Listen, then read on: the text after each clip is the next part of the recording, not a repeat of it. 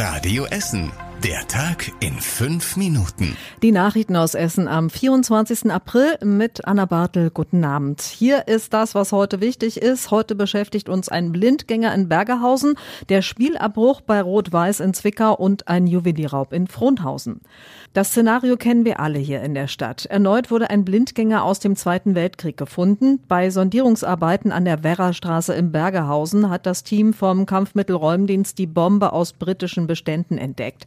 Da sie einen Langzeitzünder hatte, wurde sie gesprengt. Dafür waren aber umfangreiche Vorarbeiten nötig, erklärt Entschärfer Frank Stommel auf Radio Essen Nachfrage. Ja, erstmal haben wir ein tieferes Loch gemacht. Die Bombe haben wir dann verlagert, tiefer gelegt, Ladung angebracht, dann eine Lage Sand, ungefähr einen Meter.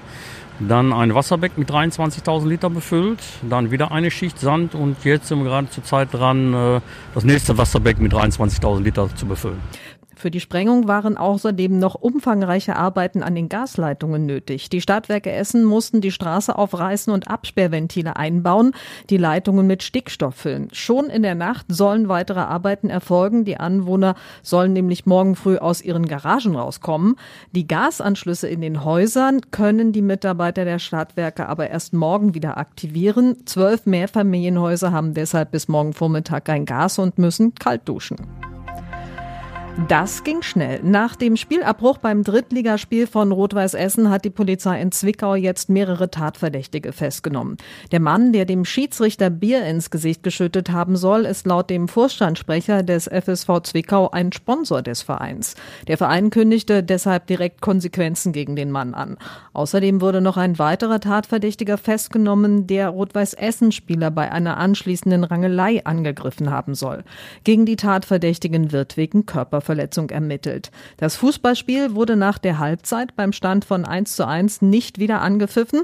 Wie das Spiel gewertet wird, ist noch nicht entschieden. Auch der DFB verurteilt den Angriff auf den Schiedsrichter und sagt, dass damit eine Grenze überschritten wurde.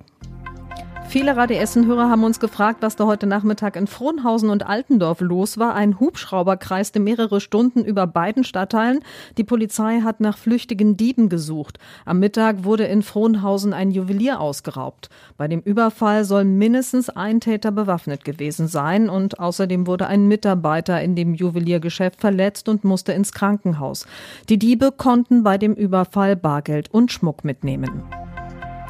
Und diese Geschichte hier zeigt, die Natur kommt zurück. Auf der Zeche Zollverein sind wieder viele verschiedene Vogelarten zu Hause. Damit diese alle genügend Platz zum Brüten haben, hat die Stiftung Zollverein mithilfe von Sponsoren jetzt Nistkästen aufgehängt. Auf Zollverein leben nämlich nicht nur Meisen und Rotkehlchen und viele andere Arten. Das erklärt Umweltexpertin Anna Ehlert im Radio Essen Interview. Wir haben ja aber auch ein paar größere Arten. Wir haben jetzt zum Beispiel den Wanderfalken. Das ist ja das allerschnellste Tier der Welt. Wir haben manchmal sogar den Flussregenpfeifer hier, der ist sehr selten, aber der wurde hier auch schon beobachtet. Das klingt doch sehr stand. Die Zeche Zollverein wurde in den 80er Jahren geschlossen. Seitdem wächst dort ein richtiges kleines Biotop. Das wird demnächst auch noch in einer Ausstellung gezeigt, die Willis Zollverein heißt. Und was war überregional wichtig? An der Spitze von ThyssenKrupp gibt es große Veränderungen. Die Vorstandsvorsitzende Martina Merz will den Konzern vorzeitig verlassen. Die Krupp Stiftung ist die größte Anteilseignerin von ThyssenKrupp und bedauert den Rückzug. Einen Nachfolger gibt es auch bereits schon. Von dem fordert die Gewerkschaft IG Metall jetzt aber schnelles Handeln, um den Konzern weiter umzubauen.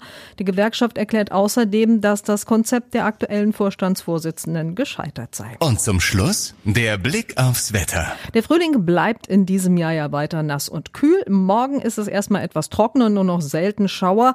Die Sonne kommt auch immer mal durch die Wolken durch, aber es bleibt kühl mit um die 11 Grad und auch der Rest der Woche bleibt eher etwas gemischt.